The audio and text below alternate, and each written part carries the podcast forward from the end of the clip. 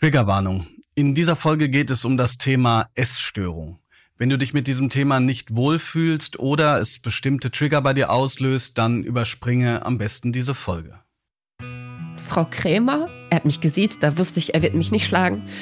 Frau Krämer, ich habe vor 5 Jahren die Diagnose bekommen, dass ich unheilbar krank bin. Ich habe mich vor 5 Jahren verloren. Und in den letzten 90 Minuten habe ich mich wiedergefunden. Und hat mich in den Arm genommen. Und dann haben wir erstmal beide geweint. Hey und herzlich willkommen zu der 2. Staffel Die Schule brennt, dem Podcast von SWR3 und mir, Bob Blume. In den vergangenen Folgen haben wir uns intensiv mit den Problemen und Herausforderungen des deutschen Schul- und Bildungssystems auseinandergesetzt und viele spannende Gästinnen zu Wort kommen lassen. Neben den großen Themen wie Chancengleichheit, Inklusion und Digitalisierung ziehen sich vor allem die Sinnhaftigkeit beim Lernen, Verständnis der eigenen Lebensrealität und Leistungsdruck wie ein roter Faden durch die Erzählungen. In der 2. Staffel möchte ich an diesen Erkenntnissen anknüpfen und neue Blickwinkel und Perspektiven dazugewinnen. Heute ist Jana Krämer zu Gast. Jana ist Autorin, Podcasterin und Speakerin. Ihre bewegende Geschichte führt uns in Janas Kindheit und vor allem Jugend, in der sie unter Mobbing ihrer MitschülerInnen und LehrerInnen litt.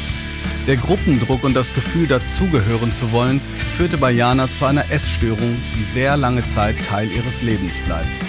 Im Rahmen ihrer Lesungen spricht Jana mit SchülerInnen über ihre Erfahrungen und ihren Weg und hinterlässt einen bleibenden Eindruck.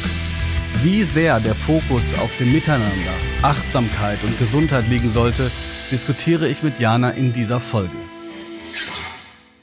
Ich sitze hier mit Jana Krämer und bevor es überhaupt losgeht, liebe Jana, ich habe deine Kanäle angeschaut, alle, und ich bin mega geflasht von deiner Offenheit, von deiner unglaublich positiven Art und Energie und zwar auch der Rückschlägen etwas abzugewinnen. Ich habe das angeguckt und du hast auch so eine Art, ihr müsst unbedingt diese Videos mal angucken, am Ende so in die Kamera reinzugrinsen, dass ich das Gefühl hatte, okay, vielen Dank, jetzt habe ich 5% mehr Energie für den gesamten Tag. Du bist Buchautor, es ist wirklich so, ohne Witz. Es ist einfach krass, guckt euch diese Videos an und ihr werdet danach ein Lächeln im Gesicht haben. Du bist Buchautorin, Webvideoproduzentin, wie sich das immer so ein bisschen unsexy anhört auf Wikipedia, Podcasterin und sagst selbst Mutmacherin. Und wenn man sich ein paar Videos von dir anguckt, weiß man auch sofort, warum. Habe ich irgendwas vergessen zunächst einmal? Boah, ich bin gerade irritiert, dass ich, was bin ich? Was bin ich? Was sagt Wikipedia? Ich bin irritiert, dass es einen Wikipedia-Eintrag zu mir gibt. Nee, ich hab's, glaube ich, gar nicht von Wikipedia, aber da steht dann immer Webvideoproduzent, immer wenn man irgendwas aufnimmt, weißt du? Also das steht bei mir auch. Ja, manchmal bezeichnen mich Menschen auch als Influencer oder als Creator. Und da denke ich immer, also Influencer bin ich tatsächlich gar nicht. Also bei mir gibt's keine geilen Rabattcodes. Und ich würde mich jetzt auch nicht als Creator bezeichnen, denn tatsächlich vergesse ich manchmal am Anfang und am Ende beim Video so einen Cut zu machen. Ich gucke immer noch aufs Knöpfchen, weil ich dann immer, ja, fertig. Hochladen, gut ist. Das ist voll der Stil bei dir aber, ne? Du kommst dann so hin und grinst einen an und machst dann das Knöpfchen aus. Ja, sorry, ich muss es einfach so sagen. Geil, aber wie schön, dass du einfach meine Faulheit als Stil, nehme ich genauso. Das ist jetzt mein Stil. Ja, ich bin nicht faul, sondern ich habe einfach Stil. So ist das. So ist das. Aber das heißt, du bezeichnest dich dann vor allen Dingen als Buchautorin. Genau, das bin ich. Also der Rest war auch eher so aus Versehen. Also mit vollem Herzen bin ich Buchautorin und mit vollem Herzen gehe ich auf Konzertlesereisen an Schulen. Und inzwischen bin ich auch mit vollem Herzen Tiktokerin, YouTuberin und mache das alles. Aber das war eher ein Versehen, dass ich dazu gekommen bin. Eigentlich war ich Musikmanagerin und wollte den Bands erklären, wie man denn überhaupt diese neue Plattform namens TikTok nutzt und alle waren schon mit Instagram überfordert und dann habe ich es einfach ausprobiert, habe ein Video hochgeladen, habe gesagt, hi, bin Jana, 39, hatte noch nie einen Freund, hochgeladen, fertig. Ich habe dann verstanden, wie die Plattform funktioniert und plötzlich wurde ich auf Straße von 2 Mädchen angesprochen, die gesagt haben, hey, bist du nicht die von TikTok? Und ich hatte TikTok dann noch so in Erinnerung, dass alle unter mein Video geschrieben haben, FY. Und ich dachte, die sagen, fuck you. Und deswegen habe ich die Plattform nicht als die netteste Plattform in Erinnerung. Und ja, da habe ich dann gesagt, ich glaube, ich bin nicht die von TikTok. Und die haben gesagt, doch, du bist auf unserer For You. Und plötzlich war FY nicht mehr Fuck You, sondern For You. Und ja, seitdem mag ich TikTok dann doch irgendwie ganz gerne. Genau, Musikmanagerin, das habe ich auch gesehen, weil ich meine, die Popband Luxuslärm irgendwie mal gehört zu haben auch. Aber jetzt als Buchautorin, wir kommen auch noch zu TikTok und wir kommen auch noch zu den Schulen, weil das hat ja auch miteinander zu tun alles und wir sagen vielleicht gleich auch was. Jetzt ist aber gerade auch ein relativ neues Buch draußen, nämlich Jana 39 ungeküsst. Das vereint ja im Grunde vieles, worüber du auch, ich sag mal, in deinen Videos drüber sprichst. Kannst du uns einen ganz kleinen Einblick geben, ohne zu viel zu spoilern? Ja, in Jana 39 ungeküsst ist es so, dass ich mich mit meinem jetzigen Wissen so ein bisschen in meiner Vergangenheit besuche, weil ich mir überlegt habe, wie es denn wohl wäre, wenn ich mit meinem jüngeren Ich aufeinandertreffe.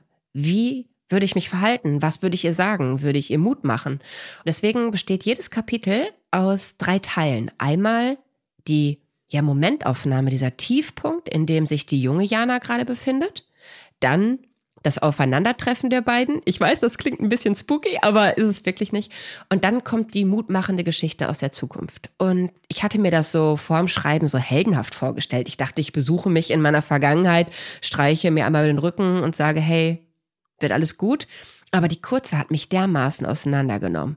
Das war wirklich heftig beim Schreibprozess. Und deswegen, ich würde immer wieder unterschreiben, Schreibtherapie ist Gold wert. Mir hat's unglaublich geholfen und mein Psychodoc hat gesagt, dass ich durch diese kurzen fiktiven Parts innere Konflikte gelöst habe, von denen ich nicht mal wusste, dass ich sie hatte. Und ja, das ist irgendwie krass gewesen und ich würde sagen, dieses Buch hat mich noch näher zu mir selbst gebracht.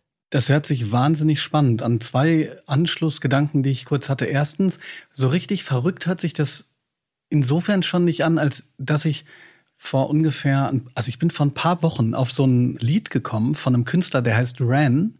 Und der hat ein Lied gemacht, wo er quasi mit sich selber spricht, mit seinem, mit seinem, also der ist sehr lange krank gewesen, mit seinem kranken Ich und so weiter. Und dieser Prozess des zu sich selbst kommst, ich kann das so bestätigen, das ist auch einer der Gründe, warum ich niemals aufhören würde zu schreiben, selbst wenn die Leute irgendwann aufhören würden, das zu lesen. Wir kommen gleich auch zu diesen Tiefpunkten. Ganz kurz, bevor es weitergeht. Wir haben 2 Sachen gemeinsam. Erstens, gleiches Geburtsjahr. Und zweitens, gleiche Heimat. Du kommst auch aus dem Ruhrgebiet. Ich bin aus dem Ruhrpott. Ich bin ein Ruhrpott-Mädel, ja. Vielleicht verstehen wir uns deswegen direkt so gut. Ja, genau, denn das muss man nämlich vorher sagen. Wir haben sozusagen die ersten 5 Minuten schon mal direkt sehr gut miteinander sind wir ins Gespräch gekommen. Haltern am See ist allerdings ein bisschen schöner als Hagen, obwohl mir jetzt auch gar nicht so viele Städte einfach. Okay, ich darf nicht wieder Hagen dissen. Jedenfalls. Ist einfach Herne. Genau. Genau, also Grüße gehen raus ans Ruhrgebiet. Ich muss ja auch immer sagen, immer wenn ich da im Ruhrgebiet zurück bin, mag ich das auch sehr gerne, weil man da so offen miteinander umgeht. Voll. Das kann einen dann zwar manchmal schocken, aber hier in Süddeutschland ist es manchmal so ein bisschen, da ist das Visier so ein bisschen runtergelassen, ne? Du, ich finde, der Ruhrpott ist so gnadenlos ehrlich, das liebe ich total. Das ist Hammer. Aber manchmal kann es, also wenn man lange nicht mehr da war, kann es einen auch echt rausreißen. Aber jedenfalls, wenn wir über deine Schulzeit sprechen, dann habe ich das Gefühl gehabt, in der Vorbereitung sprechen wir eigentlich über 2 Teile, schwarz und weiß. Mhm. Und es beginnt eigentlich erstmal schön. Ja, total. Bevor wir uns sozusagen in den Kaninchenbau begeben, wie war es denn am Anfang in deiner Grundschulzeit? Kannst du dich da noch dran erinnern, wie es begonnen ist und warum es so schön war zunächst einmal? Ich kann mich unglaublich gut an meine Grundschulzeit erinnern, weil ich die allerbeste Grundschullehrerin hatte, die man sich vorstellen kann. Eine Seele von Frau. Sie war so herzlich. Sie hat uns alle so mit Selbstvertrauen und allem, was man sich wünschen kann, vollgepumpt. Sie hat uns so viel Lust auf das alles gemacht. Und ich kann mich sogar daran erinnern, dass sie es geschafft hat, eine andere Lehrerin zu verändern. Es war so, dass sich unsere Grundschullehrerin in der 4. Klasse beim Skifahren das Bein gebrochen hat. Und in der Zeit haben wir eine andere Lehrerin bekommen, die übernommen hat. Und das war so eine, ich sag mal, vom alten Schlag. Und bei der war es hart. Bei der hatten wir alle keine gute Zeit, weil wir waren halt unsere Lehrerin gewohnt und wir waren eigentlich ein ganz starker Klassenverband. Und diese Neulehrerin, die rangekommen ist, die hat so auch untereinander ein bisschen Zwietracht gesät. Und das war sehr, sehr schade. Und dann war die Zeit, wo meine Grundschullehrerin zurückgekommen ist. Und sie brauchte in der Zeit, weil sie an Krücken, sie hatte lilane Krücken, wir haben sie alle dafür gefeiert, hat sie Unterstützung gebraucht. Und die ältere Lehrerin, die sozusagen als Aushilfe für sie eingesprungen war, hat ihr assistiert, hat sie unterstützt, war dabei. Und es war so, ich hätte es mir nie vorstellen können, dass sich eine Person um 180 Grad dreht, aber sie hat von unserer Lieblingslehrerin so viel angenommen. Sie hat sich so sehr verändert, dass wir hinterher, als wir diese Verabschiedungsrunde hatten, wo wir alle Blumen geschenkt haben, wir haben sie danach wirklich vermisst. Ich habe in der Grundschulzeit unglaublich viel gelernt und bin so gerne hingegangen. Ich war so neugierig auf alles und das war eine tolle Zeit. Zunächst mal, das ist echt krass. Ganz vieles, was in dem Podcast hier in der ersten Staffel wieder aufkommt, ist, was für ein Gewicht die Worte von Lehrerinnen und Lehrern haben können, auch im Positiven wie im Negativen. Und ich finde es einfach so eine schöne Botschaft auch an die Lehrkräfte vielleicht, die zuhören, zu merken so, es gibt Möglichkeiten der Veränderung. Bei mir ist es zum Beispiel so, dass sich auch wirklich Sachen verändert haben. Der Blick darauf, wie man zum Beispiel bewertet, wenn jemand nicht dabei ist und auch wenn er öfter mal nicht dabei ist, also gedanklich, ja, dass man nicht zynisch wird, sondern dass man sagt, okay, das ist jetzt gerade so. Das heißt, in dieser Zeit war es für dich auch kein Problem, dass deine Eltern dir sehr, sehr viel Freiheit gegeben haben. Also das hört sich so an wie so ein Selbstläufer, so ein bisschen in dieser Grundschulzeit. Ist das so? Ja, die Grundschulzeit ist einfach so geflogen und war eine sehr fröhliche und ausgelassene Zeit. Ich hatte ganz tolle Klassenkameraden und wir sind nach der Schule auch immer noch gemeinsam, weil bei uns waren die Eltern von uns allen berufstätig, sind wir noch alle immer mit zu einem der Jungs aus der Klasse hinterher nach Hause. Die hatten so ein schönes, großes Haus mit Garten und da ja waren wir dann alle gemeinsam und haben da, bis unsere Eltern uns dann nachmittags oder abends abgeholt haben, noch den Tag verbracht. Ja, es war eine sehr, sehr fröhliche und freie Zeit, ja. Kannst du dich daran erinnern, wie du dich gefühlt hast, als klar war, du kommst jetzt in die weiterführende Schule? Also erstmal wirklich davor, beziehungsweise als jetzt klar war, okay, du kommst auch auf ein Gymnasium und hast du da Druck verspürt? Hast du dir was vorgestellt? Nee, gar nicht. Ich hatte überhaupt keine Angst davor, sondern im Gegenteil. Ich habe mich voll gefreut, denn meine Nachbarin, mit der ich ganz toll befreundet war, die war auch auf der Schule. Und die Schule war sogar näher dran als die alte Schule. Deswegen war das super. Ich habe mich voll drauf gefreut.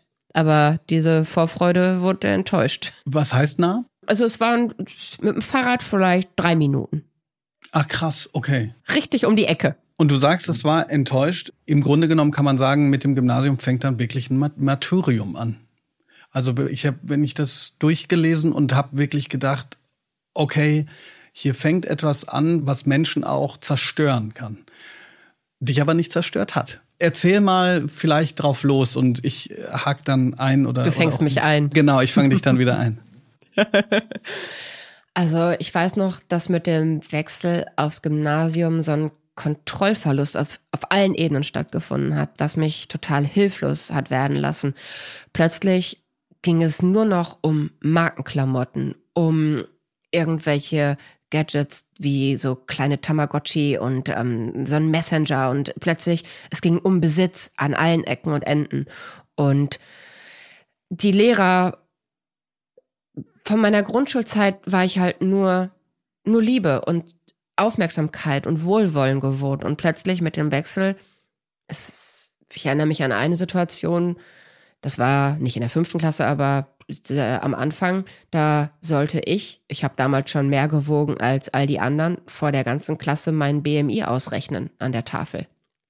Und allein dieses vor der Klasse mich auf die Waage zu stellen. Und der Lehrer hat mich dann nochmal so runtergeschubst und hat gesagt, ja, das kann ja nicht stimmen, so viel wiegt ja niemand. Und dann halt nochmal drauf, wieder die Bestätigung. Und ich war schon eine Niete in Mathe. Und dann noch dieses ja, laut vorrechnen. Seitdem habe ich jegliche Chance verpasst, zu üben, vor Menschen zu sprechen. Ich hatte Angst. Ich hatte Angst, vor Menschen zu sprechen. Ich habe mich nie wieder freiwillig im Unterricht gemeldet. Ich habe mich vor jeder Projektvorstellung gedrückt. Ich war das Mädchen, das am Overhead-Projektor stand und die Folien getauscht hat. Ich habe, wenn irgendwie ein Vortrag gehalten werden sollte, habe ich mir einen dicken Schal umgebunden und Atteste gefälscht. Ich hatte eine Kehlkopfentzündung. Ich hatte unfassbare Angst zu sprechen. Das ging so weit, bis ich im Abi in der mündlichen Prüfung von einer der Lehrerin unterbrochen wurde, die gesagt hat, oh, Frau Krämer, Sie haben ja eine Stimme. Und ich habe gesagt, ja. Also es war auf dem Gymnasium wirklich keine leichte Zeit. Ich will gar nicht sagen, dass es nur an dem Mobbing durch die Mitschüler oder nur an dem Mobbing durch die Lehrer lag. Sicherlich habe ich mich an ganz, ganz vielen Stellen auch selbst ins Aus geschossen. Mit Sicherheit. Denn das, was man glaubt, was andere über einen sagen, ist ja meist nur die Wahrheit, die man selber oder, ja, die Wahrheit will ich gar nicht sagen, das, was man selber über sich denkt. Ob das jetzt wahr ist oder nicht, sei mal dahingestellt. Aber ich habe mich immer mehr isoliert, ich habe mich immer mehr zurückgezogen in meine eigene Welt. Ich hatte immer eine beste Freundin an meiner Seite, aber wir waren eher so das Doppelback.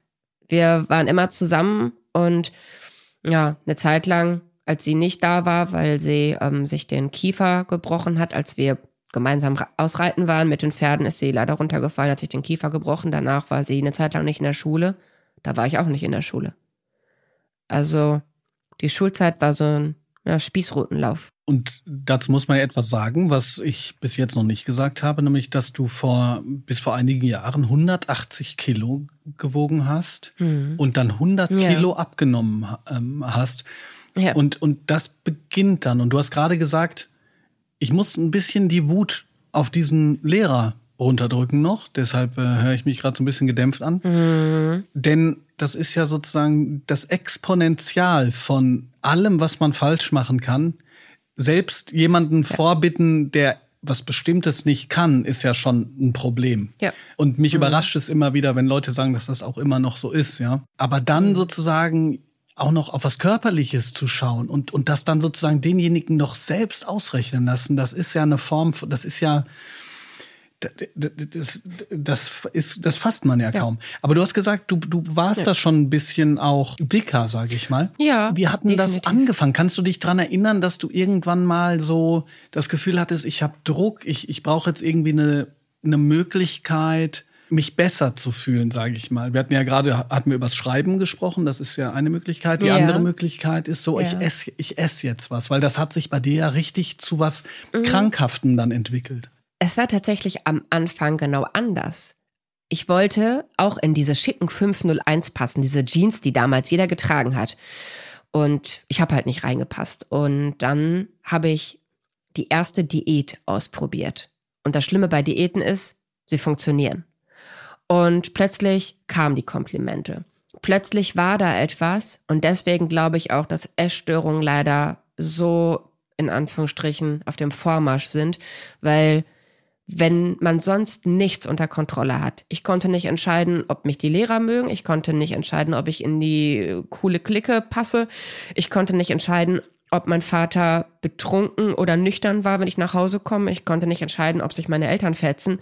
Aber ich konnte entscheiden, ob ich esse oder nicht. Und das hat mir in dieser Welt voller Chaos so ein bisschen Halt gegeben. Wenn ich abends im Bett lag und mein Magen geknurrt hat, weil zu wenig drin war, wusste ich, der Tag ansonsten war scheiße, aber wenigstens das eine hast du geschafft. Du hast nichts gegessen. Und das hat was mit mir gemacht. Ich glaube nicht, dass eine Diät bei jedem Menschen zu einer Essstörung führt, aber ich war so voller Selbstzweifel, ich war so verloren, dass es mir so unfassbar gut getan hat, wenigstens irgendwas im Griff zu haben. Also wurden die Diäten immer krasser. Und je krasser die Diät war, desto heftiger war der Jojo-Effekt. Das heißt, ich habe 30 Kilo abgenommen und 50 Kilo zugenommen. Immer mehr, immer schneller hin und her, teilweise 2 Wochen lang nichts gegessen, dann nach 3 Wochen lang wieder nur, ja, im wahrsten Sinne des Wortes gefressen. Und das hat meine Seele und mein Körper komplett runtergerockt. Und deswegen, ja, bei mir war Diät der Einstieg in eine Essstörung mit einem Spitzengewicht von 180 Kilo, wo ich wirklich das Bedürfnis hatte, abends einzuschlafen, die Schmerzen zu vergessen und am nächsten Morgen nicht aufzuwachen. Das habe ich mir gewünscht. Wenn es dir zu persönlich wird, sag bitte Bescheid, aber du hast es gerade ja angedeutet, dein Vater war auch alkoholkrank, ist mittlerweile schon verstorben. Ja. Das heißt, die Frage, inwiefern deine Eltern das mitbekommen haben oder nicht mitbekommen haben, ist ja dann auch eine schwierige, ne? Beziehungsweise in einem anderen Podcast hast du mal gesagt, der Moment, wo sie was mitbekommen haben, hat dann für dich aber nochmal eine zusätzliche Angst ausgelöst, nämlich wenn die jetzt in die Schule gehen und sozusagen danach horchen, was ist da los, bist du sozusagen nochmal mehr Opfer von Mobbing und so weiter, oder? Ja, genau. Ich hatte Angst, dass meine Eltern es ansprechen, weil ich genau weiß, wie mein Papa war. Ich erinnere mich an eine Situation, ein Lehrer von uns meine beste Freundin fertig gemacht hat, weil sie sehr schüchtern war, und er hat sie so lange so fertig gemacht. Es hat am Ende mit beiden Händen vor ihr auf den Tisch geschlagen und sie hat geweint. Und dann bin ich aufgestanden und habe ihn angeschrien, dass er sie jetzt sofort in Ruhe lassen soll. Und das ist natürlich dann in der Klasse, war richtig Rambazamba. Wir mussten zum Rektor. Und da saßen wir dann und unsere Eltern mussten, ich sag mal, antanzen. Und mein Vater ist reingekommen, hat mir einen Kuss auf die Stirn gegeben und hat gesagt, bevor sie mir jetzt sagen, was meiner Tochter vorgeworfen wird, will ich wissen, wie es dazu gekommen ist, dass meine Tochter so ausrasten musste. Mein Papa hat ganz klar gesagt, dass er erstmal wissen will, was mich überhaupt dazu gebracht hat. Es interessiert ihn nicht, wie jetzt sich der Lehrer fühlt, sondern er will wissen, wieso ich so ausrasten musste und warum ich überhaupt das Gefühl hatte, meine beste Freundin beschützen zu müssen, was das denn sein könnte. Und ich weiß, wie mein Papa sein kann. Mein Papa war Betriebsratsvorsitzender und mein Papa war so sehr Mensch, dass er diese Welt nicht ertragen hat und sich deswegen in den Alkohol flüchten musste.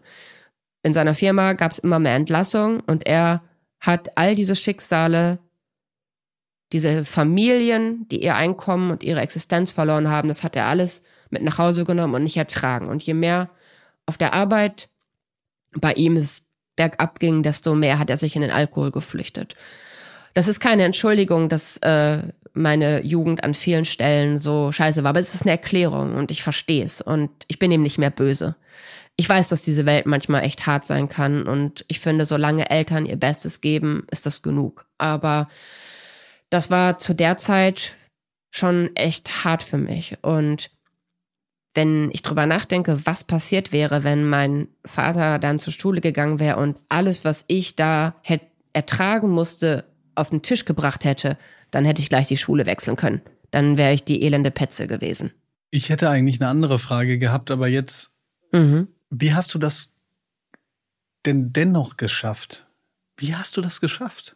Du hast ja nicht abgebrochen. Also, weißt du, klar, wenn man vom Standpunkt, an dem man ist, zurückblickt, dann fügt sich ja oftmals alles so schön ineinander und so weiter und so. Mhm. Es gibt ja immer im Leben positive und negative Möglichkeiten. Und wenn ich mir das so anhöre, auch, wir haben gar nicht über das Mobbing der Schülerinnen und Schüler gesprochen, dann stellt man sich ja die Frage, okay, wieso hast du nicht einfach gesagt, er leckt mich alle und ich bin raus, ich brech ab, oder anders formuliert, gab es was dir auch Halt gegeben hat oder hattest du...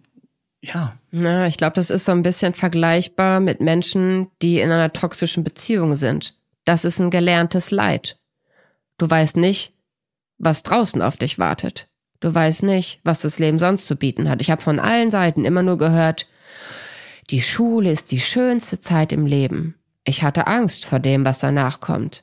Ich wollte nicht, dass es noch schlimmer wird. Ich hatte ja das schon kaum ertragen. Kannst du dich daran erinnern, ob du es damals schon geschafft hast, mal in einer, ja, ich meine, du hast es fast beantwortet. Du warst quasi stolz darauf, dass du sozusagen dann mal die Kontrolle hattest. Aber gab es auch Momente, also Hoffnungsschimmer oder Situationen, in denen du da schon stolz auf dich sein konntest? Oder ist das alles erst sehr viel später dann gekommen?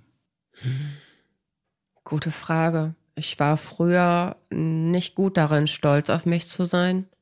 Es hätte bestimmt viele Momente gegeben, wo ich hätte stolz sein können, aber wenn ich so rückblickend schaue, habe ich mich bis vor wenigen Jahren tatsächlich als Versagerin gefühlt.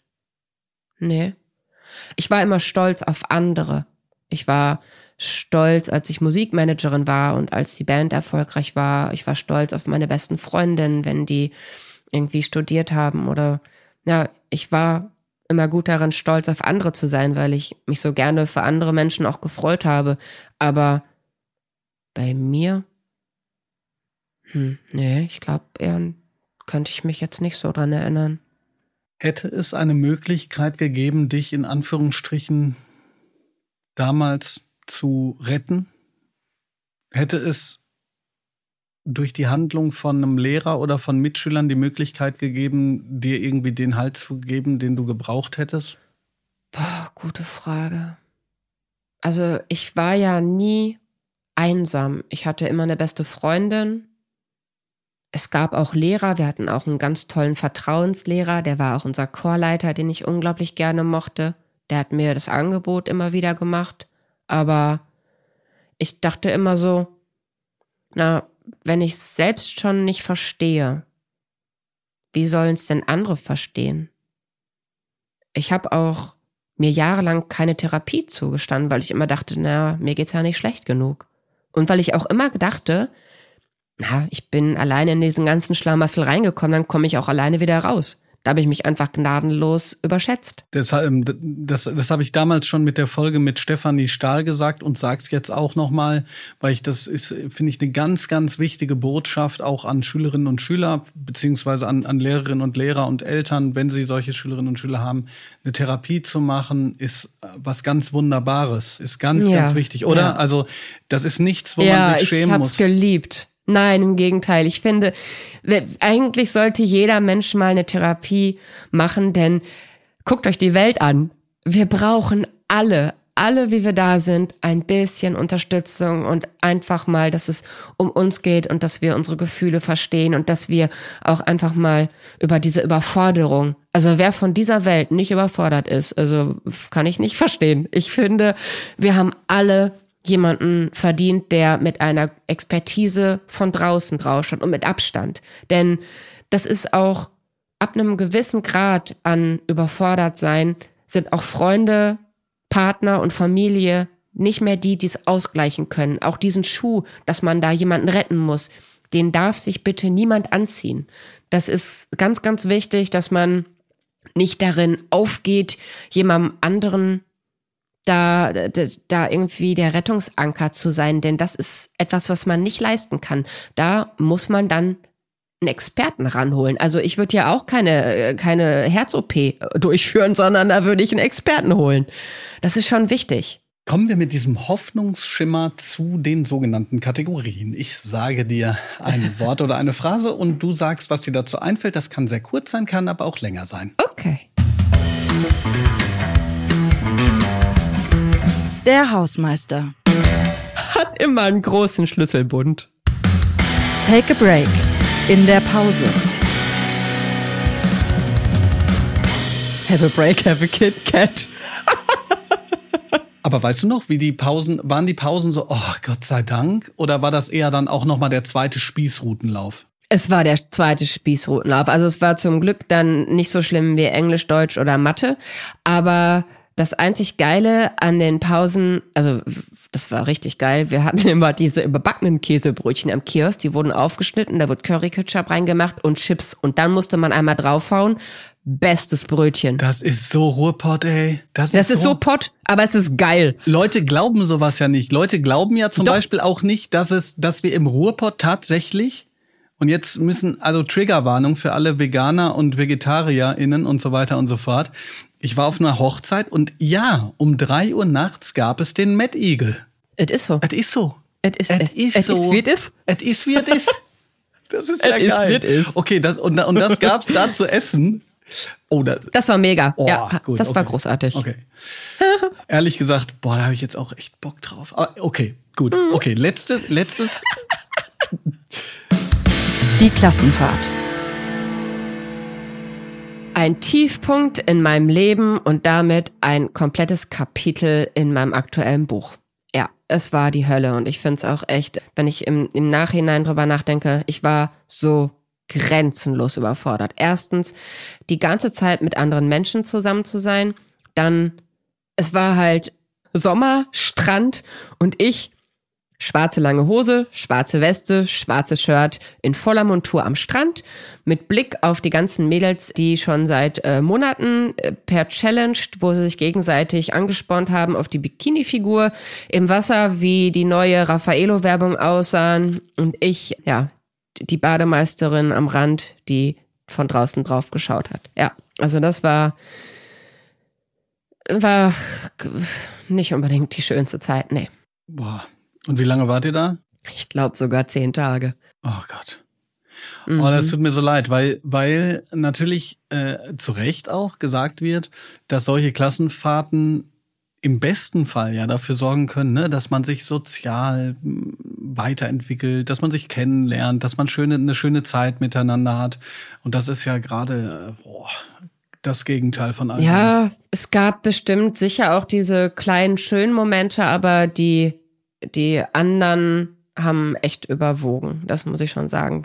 Woran ich mich erinnere, dass eine Englischlehrerin von uns, die echt lieb war, die wurde leider auch von vielen gemobbt. Die war eine ganz herzensgute Frau, die war auch mit und meine beste Freundin und ich haben uns abends mit der auf ihrer Hütte getroffen und haben immer zusammen Salat gemacht. Das war nett. Das ist schön. Mittlerweile besuchst du, ich hoffe, die Zahl ist richtig, bis zu 50 Schulen im Jahr. Ja, wir haben schon 250.000 Schülerinnen und Schüler besucht in den letzten Jahren. Ist ja mega krass. Ja. Bevor du sagst, was du da machst, also kannst du gerne im Anschluss machen, aber wie ist es denn dazu gekommen? Weil wenn man sich das anhört, was du da durchleben musst, ne, dann wäre so die Schule so ziemlich der letzte Ort, wo ich denken würde, dass du sozusagen hin zurückkehren möchtest. Ja, ich wurde von einer Bekannten angerufen, die gesagt hat, hey Jana, wir haben die Chance, ein Unterrichtsprogramm an die Schulen zu bringen zum Thema Bauchgefühl, zum Thema Selbstliebe und Selbstwert und Essverhalten. Und uns ist der Part abgebrochen, der die Berufsschullehrer, die dazu eingeladen werden, sensibilisiert und emotional abholt. Die ist ausgefallen, würdest du dir zutrauen, aus deinem Buch zu lesen? Und in der Zeit, das war noch ganz am Anfang, war ich noch extremst schüchtern. Und da ist zum Glück mein bester Freund sehr schnell eingesprungen und hat gesagt, ja, wir machen das zusammen. Und dann hat er seine Gitarre geschnappt und ich habe mein Buch geschnappt. Und dann sind wir da hingefahren und haben vor 30 Berufsschullehrern eine ganz klitzekleine Mini-Konzertlesung gehalten. Und am Ende hatten wir 30 zu Tränen gerührte Lehrerinnen und Lehrer und die Betriebskrankenkassen, die uns vom Fleck weg verhaftet haben quasi. Die haben wirklich gesagt, das ist Prävention, was ihr hier macht, das ist förderungswürdig. Wir schicken euch an alle Schulen. Wie viel Zeit habt ihr? Und aus diesem Plan für 30 Schulen, ja, sind sehr, sehr, sehr viel mehr Schulen geworden. Und das Krasse ist, dass die Schulen noch nicht mal was bezahlen müssen, dass das wirklich komplett übernommen wird und wir einfach nur eine Steckdose brauchen und dann vorbeikommen. Und du hast aus deinem ersten Buch dann vorgelesen, ne? Das ist das Mädchen aus der ersten Reihe, richtig? Ganz genau, ja, richtig. Ah, ganz wunderbar. Wie erlebst du denn die Schülerinnen und Schüler und das Lehrpersonal jetzt? Also du hast es gerade schon gesagt, am Anfang zu Tränen gerührt. Wie sind die Reaktionen sonst so? Also kriegst du dann direkte Rückmeldungen oder vielleicht erst, wenn du weg bist, über deinen Instagram-Account? Es ist unfassbar, wenn wir an die Schulen kommen. Also es ist wirklich ein ganz großes Geschenk, wenn wir das machen. Also, dass die uns so in ihr Herz und in ihr Leben lassen. Ich erinnere mich an so viele Geschichten. Und wenn du möchtest, kann ich dir eine noch kurz erzählen. Also, ja, sehr, sehr gerne. Bitte. Total gerne. Mir fallen so viele ein. Also, zum Beispiel, eine Sache ist, wir sprechen bei der Konzertlesung einfach nur die Wahrheit aus. Wir erzählen aus unserem Leben, wie wir als Freunde miteinander umgehen. Wir erzählen vom Mobbing, wir erzählen, wie es in der Schule war. Und am Ende der Konzertlesung ist immer ein Moment, wo mein bester Freund ja eine Ansprache nochmal hält, ganz direkt an die Schülerinnen und Schüler, wo er sagt, hey, Ihr seid so viel mehr als die Markenklamotten, die ihr tragt. Die definieren euch nicht. Und all eure kleinen Ecken, Fehler und Kanten sind so liebenswert an euch. Und wenn sie jetzt nach links oder rechts schauen, ist da ein Mensch, der sie bestimmt ganz genauso mag, wie sie sind. Und das ist immer so ein hochemotionaler Moment. Und wir waren auf einer Konzertlesung und ich habe schon die ganze Zeit an diesen Moment gedacht, denn mein Blick ruhte immer wieder auf ein Mädchen, was ganz links außen allein saß. Es war wirklich, als ob um sie herum so ein Sperrgebiet gewesen wäre. Es waren jeweils 2 oder 3 Plätze frei. Und ich dachte mir, wenn gleich die Ansage kommt, dann weiß ich nicht, wie sie sich fühlt, weil sie schon da den Blick nur nach unten gerichtet hatte.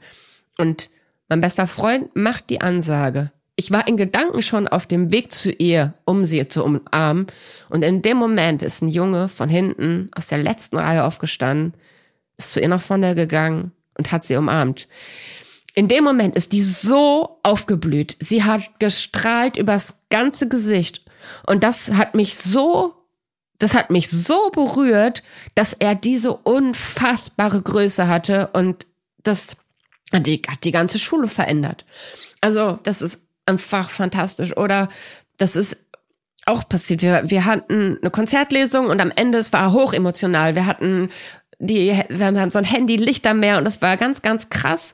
Und ich war vor der Lesung sehr bedrückt gewesen, weil uns die Lehrerin mit den Worten: Ja, wundert euch nicht, wir haben vorne links und rechts Lehrer sitzen, denn unsere Schüler tragen Waffen. Ihr erlebt hier den Bodensatz der deutschen Schüler. Da war ich schon, dachte ich mir, ich möchte hier gar nicht auftreten. Also mit Waffen, wenn ihr Lehrer da positioniert, was ist denn hier los?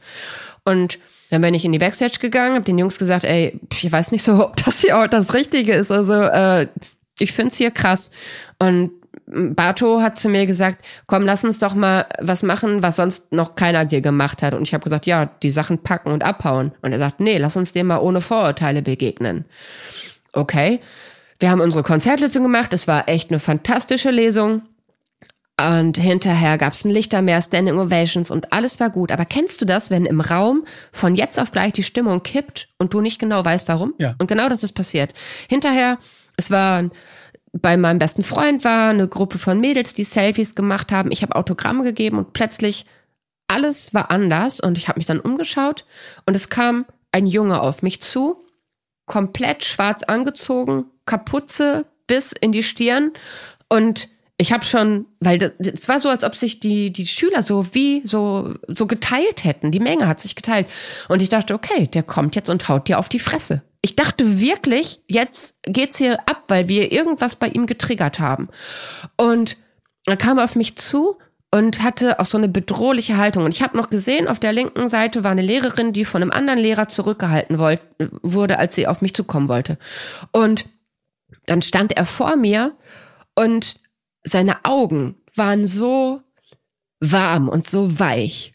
Und er hat mich angeschaut und hat gesagt, Frau Krämer. Er hat mich gesiezt, da wusste ich, er wird mich nicht schlagen. Frau Krämer, ich habe vor 5 Jahren die Diagnose bekommen, dass ich unheilbar krank bin. Ich habe mich vor 5 Jahren verloren. Und in den letzten 90 Minuten habe ich mich wiedergefunden. Und hat mich in den Arm genommen.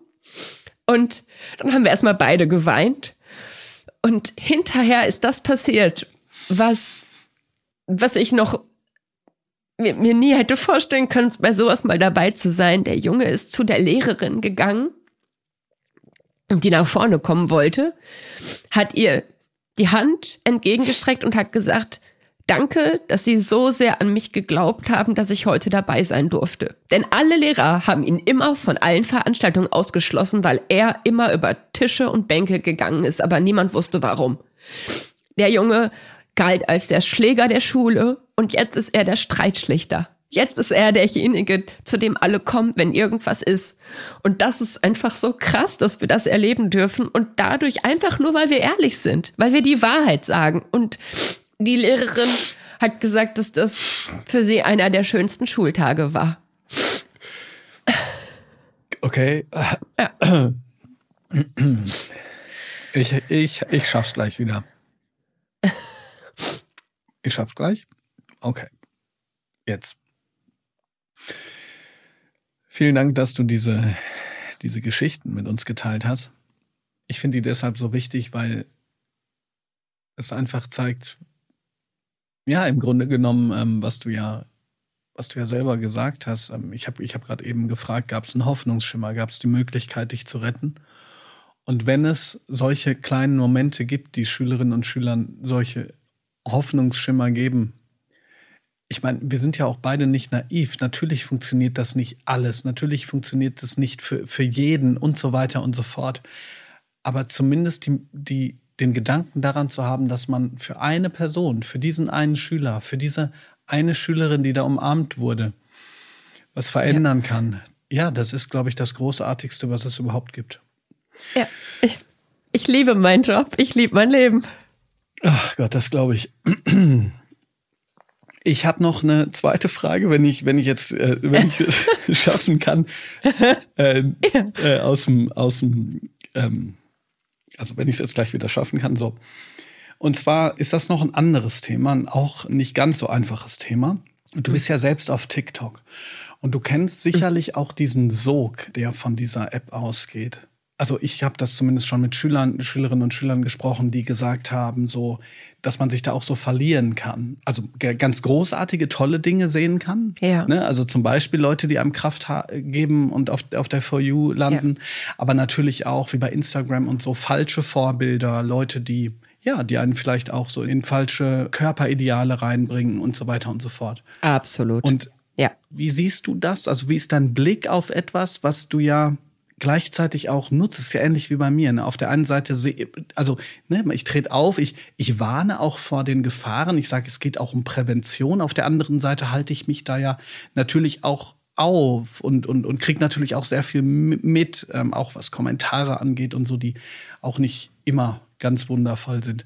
Also mit anderen Worten, wie ist dein Blick darauf? Und sprichst du vielleicht auch mit Schülerinnen und Schülern darüber? Und was vermittelst du denen dann? Ich liebe Social Media. Ich liebe Social Media, weil es so unfassbar inspirierend ist und weil uns Social Media zeigt, dass egal mit welchem Gedanken oder Gefühl wir glauben, alleine zu sein, der Algorithmus findet Menschen, die genauso sind wie wir. Aber ich finde auch, dass Social Media unfassbar viel Fake und unfassbar viel grenzenlose Selbstoptimierung irgendwie als das erstrebenswerteste Ziel, sein bestes Ich oder was auch immer zu werden. Und ich habe da für mich ein ganz, ganz einfaches Prinzip. Genau wie in der Wohnung zu Hause, ich bringe den Müll raus. Ich gucke ganz genau, wen lasse ich auf meine Startseite und wen verbanne ich von dort. Bei jeder App gibt es die Möglichkeit, gnadenlos zu entfolgen, und bei jeder Startseite gibt es die Möglichkeit, bisschen länger drauf zu drücken und anstatt ein Herzchen oder ein Like zu geben, auf nicht interessiert zu klicken. Wir müssen ganz genau aufpassen, wem wir unsere Zeit schenken. Denn wenn wir nur ein paar Sekunden zu lange in einem Video sind, was uns, vielleicht weil es uns schockiert, vielleicht weil es uns fasziniert im ersten Moment bleiben, denkt der Algorithmus, oh, das ist für die Person interessant, ich zeige mehr dieser Videos. Und da müssen wir ganz genau aufpassen. Meine Startseite zum Beispiel zeigt sehr viele Hundewelpen und Eichhörnchen und wir können unsere Startseiten erziehen. Wir können ganz genau gucken, wie unser Social Media Wohnzimmer, sag ich mal, aussieht. Wen wir reinlassen und wen wir aussperren. Und deswegen finde ich es einfach, wenn man die Plattform richtig nutzt, sind sie unfassbar inspirierend, aber man sollte sich immer auch so einen kleinen Wecker, so ein Limit stellen, wo man dann sagt, okay, jetzt habe ich genug für diesen Tag und dann auch wieder ins echte Leben. Denn sonst, so sind leider all diese Plattformen aufgebaut, sie machen süchtig. Das liegt gar nicht daran, dass wir irgendwie falsch oder schwach oder sonst was sind. Das Prinzip dieser Plattform ist, uns so lange wie möglich auf ihn zu halten, damit uns mehr Werbung angezeigt werden kann. Mit unserer Zeit wird dort bares Geld verdient.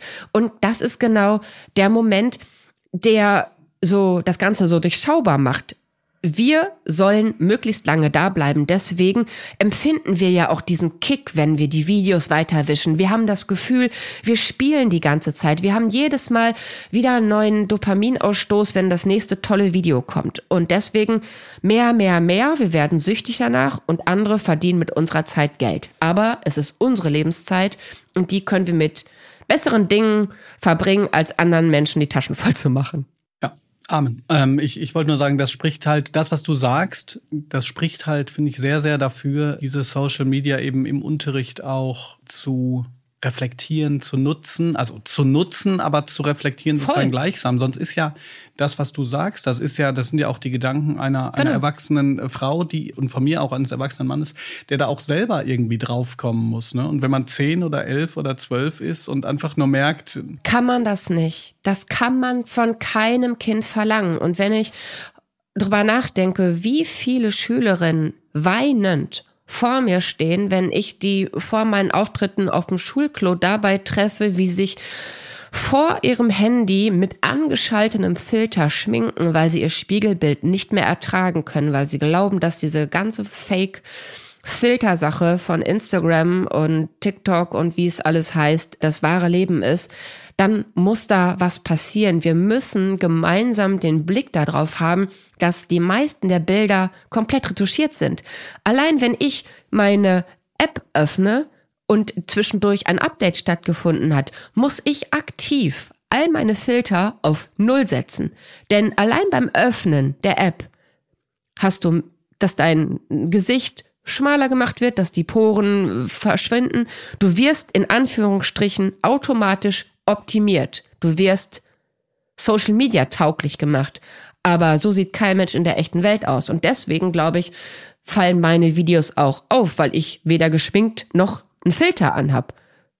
Deswegen, bei mir gibt's einfach nur die Wahrheit und ich finde, die Wahrheit reicht. Zum Abschluss dieses ganz wunderbaren Gesprächs bekommst du eine These und ich bin mir relativ sicher, dass du zustimmen wirst, aber ich will sie trotzdem geben. Es muss nicht immer kontrovers sein. Diese These ist: In Schule sollte es sehr viel mehr ums Miteinander, um Achtsamkeit und um Gesundheit gehen, als um Stoff. Unterschreibe ich zu 100%. Ich habe nie wieder eine binomische oder bionomische oder wie auch immer die Dinger hießen, Formel gebraucht. Nie wieder. Ich musste den Satz des Pythagoras nie wieder anwenden, aber ich hätte gerne gelernt, wie ich mit einem guten Bauchgefühl durch den Tag komme. Liebe Mathelehrerinnen und Mathelehrer, es ist nicht böse gemeint. Mathematik braucht man auch ganz häufig, aber man muss es halt austarieren, ne? Und ich glaube, es ist ganz wichtig, dass möglichst vielen Kindern und Jugendlichen dieses Martyrium erspart wird, das du erlebt haben musst. Weißt du, ich wünsche dir wirklich noch so unglaublich viel Erfolg.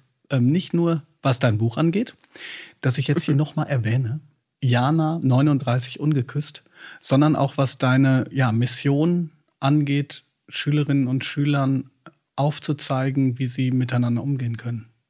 Ganz, ganz herzlichen Dank, liebe Jana, dass du da warst. Vielen Dank. Vielen Dank für das schöne Gespräch. Und wenn ihr das Gespräch auch so toll fandet wie ich und hoffentlich Jana auch, dann freue ich mich, wenn ihr diesen Podcast noch abonniert oder ein paar Sterne da lasst, gerne kommentiert. Ihr findet mich auf Instagram bei @netzlehrer oder auf Twitter @blume_bob und Jana findet ihr auch noch und zwar auf TikTok als jana.krämer, also Krämer oder Instagram auch jana.krämer mit C. Vielen Dank. Die Schule brennt ist eine Produktion von Auf die Ohren, exklusiv für SWR3. Redaktionelle Leitung und Schnitt Katharina Kern. Audiodesign Milan Fay und Postproduktion Milan Fay und Indus Gupta. Wenn dir diese Folge gefallen hat, freue ich mich, wenn du diesen Podcast abonnierst, ein paar Sterne vergibst oder sogar eine Rezension dalässt. Vielen Dank für deine Unterstützung.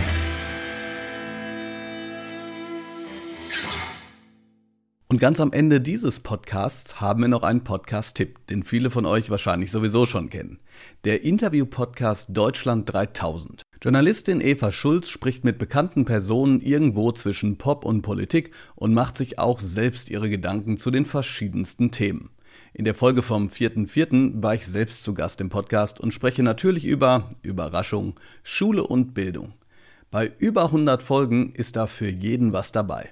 Deutschland 3000, eine gute Stunde mit Eva Schulz, gibt es jeden zweiten Dienstag in der ARD Audiothek und überall, wo es Podcasts gibt.